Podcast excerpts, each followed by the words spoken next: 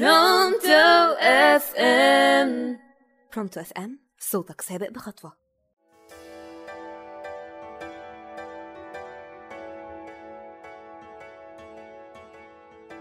صباح الخير أو مساء الخير على حسب الوقت اللي بتسمعونا فيه. معاكم جهاد عبد العليم في برنامج بدأت إزاي على راديو Pronto FM كل حاجة موجودة في حياتنا أكيد كان ليها بداية.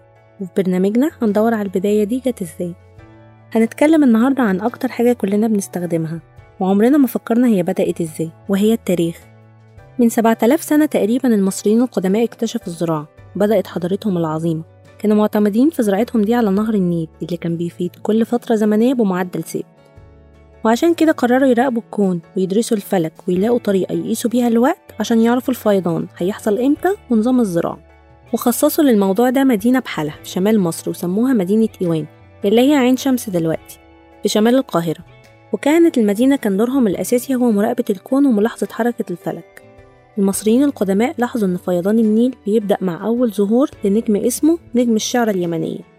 واعتبر اليوم اللي بيظهر فيه النجم ده هو بداية السنة واليوم ده تقريبا بيعادل دلوقتي نص شهر يوليو وقسموا السنة لثلاث فصول مرتبطة بالفيضان والزراعة أول فصل هو فصل الفيضان وبذر البذور اللي بيهيئوا فيه الأرض للزراعة وتاني فصل هو فصل خروج النباتات من الأرض.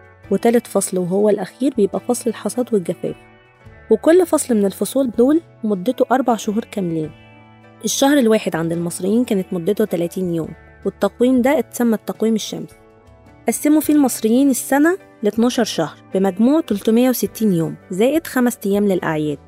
حتى اليوم عرفوا يقسموه عدد ساعاته عن طريق حركة الظل بالنهار كمان بيقدروا يحددوا الوقت من طول الظل واتجاهه. ودي كانت الفكرة الأولى للساعة الشمسية اللي انتشرت في الوقت ده. وفي الليل كانوا بيقيسوا الوقت بالساعة المائية ودي عبارة عن طبق بينزل منه قطرات من المية بمعدل ثابت والقطرات دي بتنزل في طبق تاني فيه علامات بتدل على الوقت حسب منسوب المية.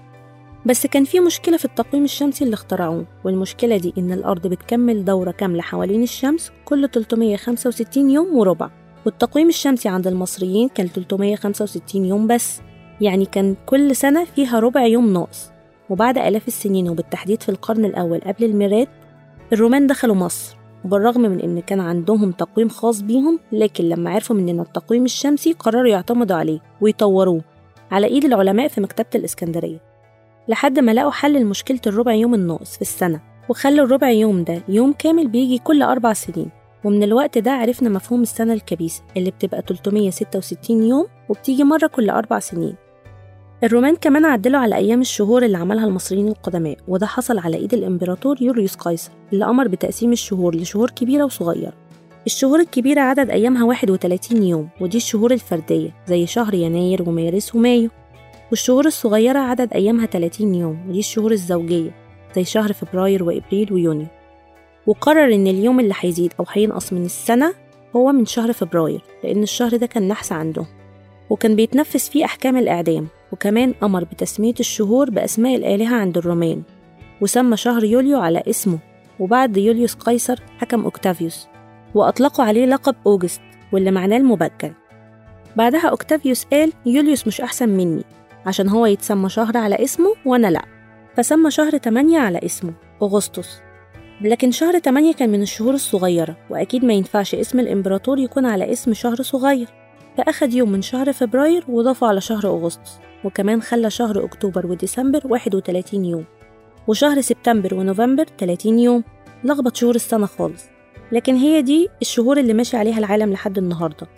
كمان الشهور المصرية القديمة اللي كانت موجودة قبل الرومان لسه موجودة تستخدمها الكنيسة المصرية لحد النهاردة ومعروفة بالشهور القبطية زي إمشير وطوبة. مش بس الكنايس اللي بتستخدم الشهور دي كمان الفلاحين المصريين لحد النهاردة عارفين أسامي الشهور دي لأنهم بيربطوا بينها وبين مواسم الزراعة. وبعد كل التعديلات اللي عملها الرومان على أسامي الشهور وعدد الأيام قرروا إنهم يبدأوا عدد السنين من تاريخ تأسيس روما اللي اتأسست سنة 753 قبل الميلاد.